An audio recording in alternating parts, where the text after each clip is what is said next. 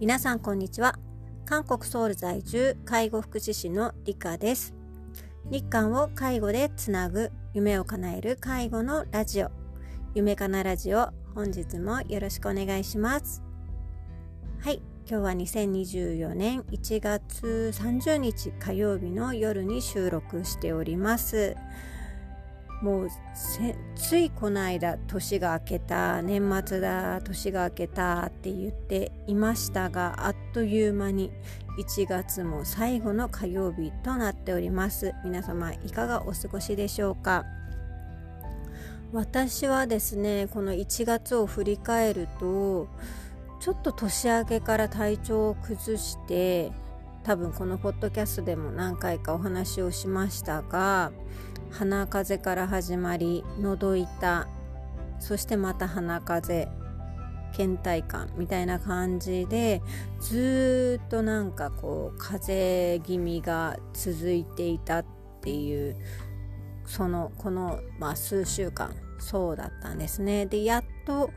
えー、この週末明けぐらいから少しずつ体調が回復してやっと本調子になってきたなっていうようなそんな月末でございます。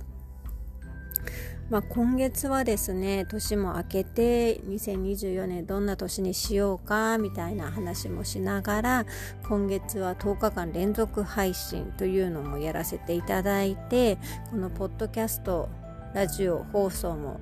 えー、気ままにですが自分なりに目標を持って、えー、やっていけたのでスタートは切れたのでよかったなというふうに思っております。細々ですがやっておりますしこれも聞いてくださっている皆さんのおかげだなというふうに思っております。はい、そんなこんなで今日はもう1月も終わりということで今日のテーマは介護職の未来を応援したいっていうテーマでお話をさせていただきたいと思います。この週末にはですね介護福祉士の国家試験もあったということで詳細はちょっと終えていないんですけどもこの時期になると私がその介護福祉士の試験を受けたもう15年ぐらい前になるんですかね。の時のことを思い出します。当時はですねまだまだあの実技試験もあった。今もあるんですかね？ちょっとわかんない。実技試験もあった時期で一回その試験を受かったら実技試験を受けられるっていうふうに2段階でやっていたので、うん、あのすごい緊張感のある国家試験だったなというふうに思います。やっぱ寒い時期なので寒さ対策なんかもしながら、うん、あと私はトイレが心配なのですぐお腹痛くなっちゃうんで試験中にお腹痛くならないかなっていうようなそんな心配もしながら受けたことを思い出します働きながら試験をの勉強もしていたので学生時代とはまた違うこの試験っていうことであの本当に忘れられないですね。うんはい、無事にね一発合格して介護福祉士になれたんですが、まあ、この資格があったからこそ今の今までこうして活動できているんじゃないかなっていうふうに思っております。今回介護福祉士の試験を受けた皆様お疲れ様でした。良い結果が出ることをお祈りしております。ということで、まあ、介護福祉士の卵さんたちもこう試験を受けてまた新しい介護福祉士がたくさん誕生するんじゃないかなっていうそういう春には誕生するんじゃないかなっていう期待とドキドキワクワクもありつつあの私自身もこの3月をもって丸17年の介護職歴ということで経歴をどんどんどんどん積み重ねていますが、うん、やっぱり振り返ると、まあ、これは私自身がのこう調節がちゃんとできてなかったので悪かったなーっていう部分なのかもしれないんですけども本当にあの介護に向き合いすぎたいい意味でも悪い意味でもすごくどっぷりハマってしまっていたっていうのがあります。まあ、おかげでね今の私がいるんだということも分かっているんですけども日本のデイサービスで働いていた時代もですねその時はあのもう周りが福祉の専門学校卒業していたりとかっていうのもあったし私内定をもらったのが本当に3月の末のギリギリ介護の道に進むって決めたのがもう本当に卒業して大学卒業してからギリギリで決めたのであの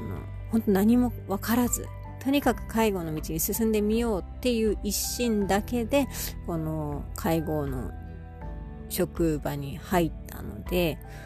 まあ、そっからこう3年間現場でがむしゃらに働いて勉強して介護福祉士になったっていう背景があるんですね。なので周りに置いてかれないようにしようついていこうっていう気持ちで同じ同期とか先輩とかについていこうっていうのを必死で、えーと、向き合ってやっていたのであのとにかくもう本当に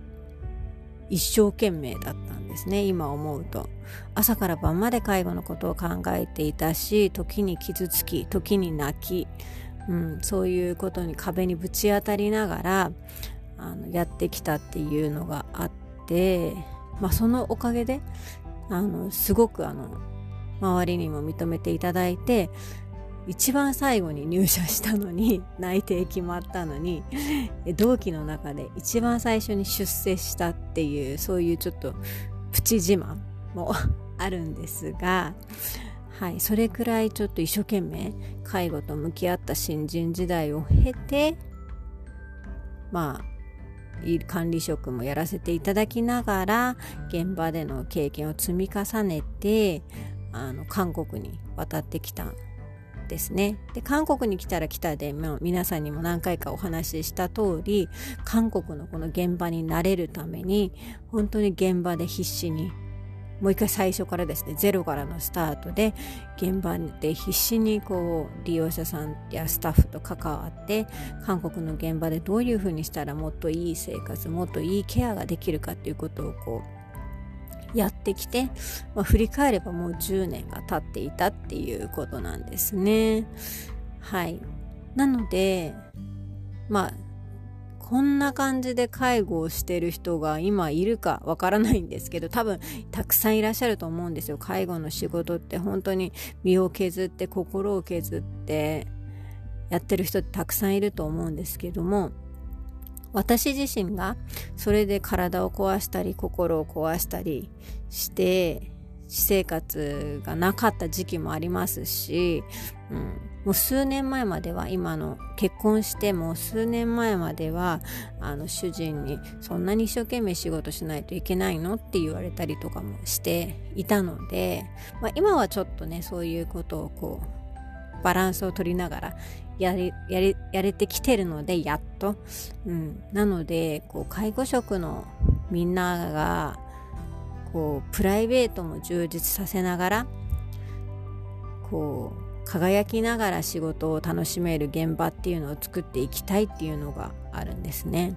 もちろんそのお給料が介護職ってそんなに高くないのでそういう意味であの介護一本だけで食っていけないって言って辞めてしまう人たちもいましたしやっぱ見合ってない給料の中で活動しなければならないっていうのも、うんと私自身もこう経験してきたことなのでそれをこうバランスを取りながら充実させていきたい仕事もプライベートも充実させていきたいっていうのがきっとみんな誰でもあると思うんですが特に私自身が介護職っていうことなので介護職の皆さんが仕事もプライベートも充実させて楽しい人生を過ごしてほしいし介護をやっててよかったなって思えるそういう人たちがたくさん増えればいいなっていう気持ちがあるのでうんそれをですねこれからはもっともっと今年は発信していきたいし応援していきたいし何かこう作り上げていけたらいいなそういう世界だったり雰囲気だったりそういう場所を作り作っていけたらいいなというふうに思っております。ちょっとまあ漠然としたお話になってしまいましたが1月のまとめということで介護職の未来を応援したいっていうテーマでお話しさせていただきました。またちょっと具体的にですねあこういうのを提案してますとかこういうの発信してますとかこういうイベントやりますみたいなのも、えー、これから今後ちょくちょく案内もしていきたいと思いますので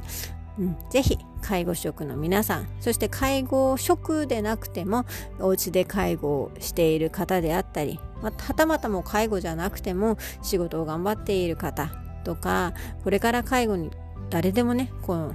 誰でもこう介護っていうのは向き合わなきゃいけない時期が必ず来るのでそういう人たち皆さんに届けられたらいいなというふうに思っております。はいでは1月最後のポッドキャスト夢がなラジオ最後まで聞いてくださってありがとうございました。あんにゃーん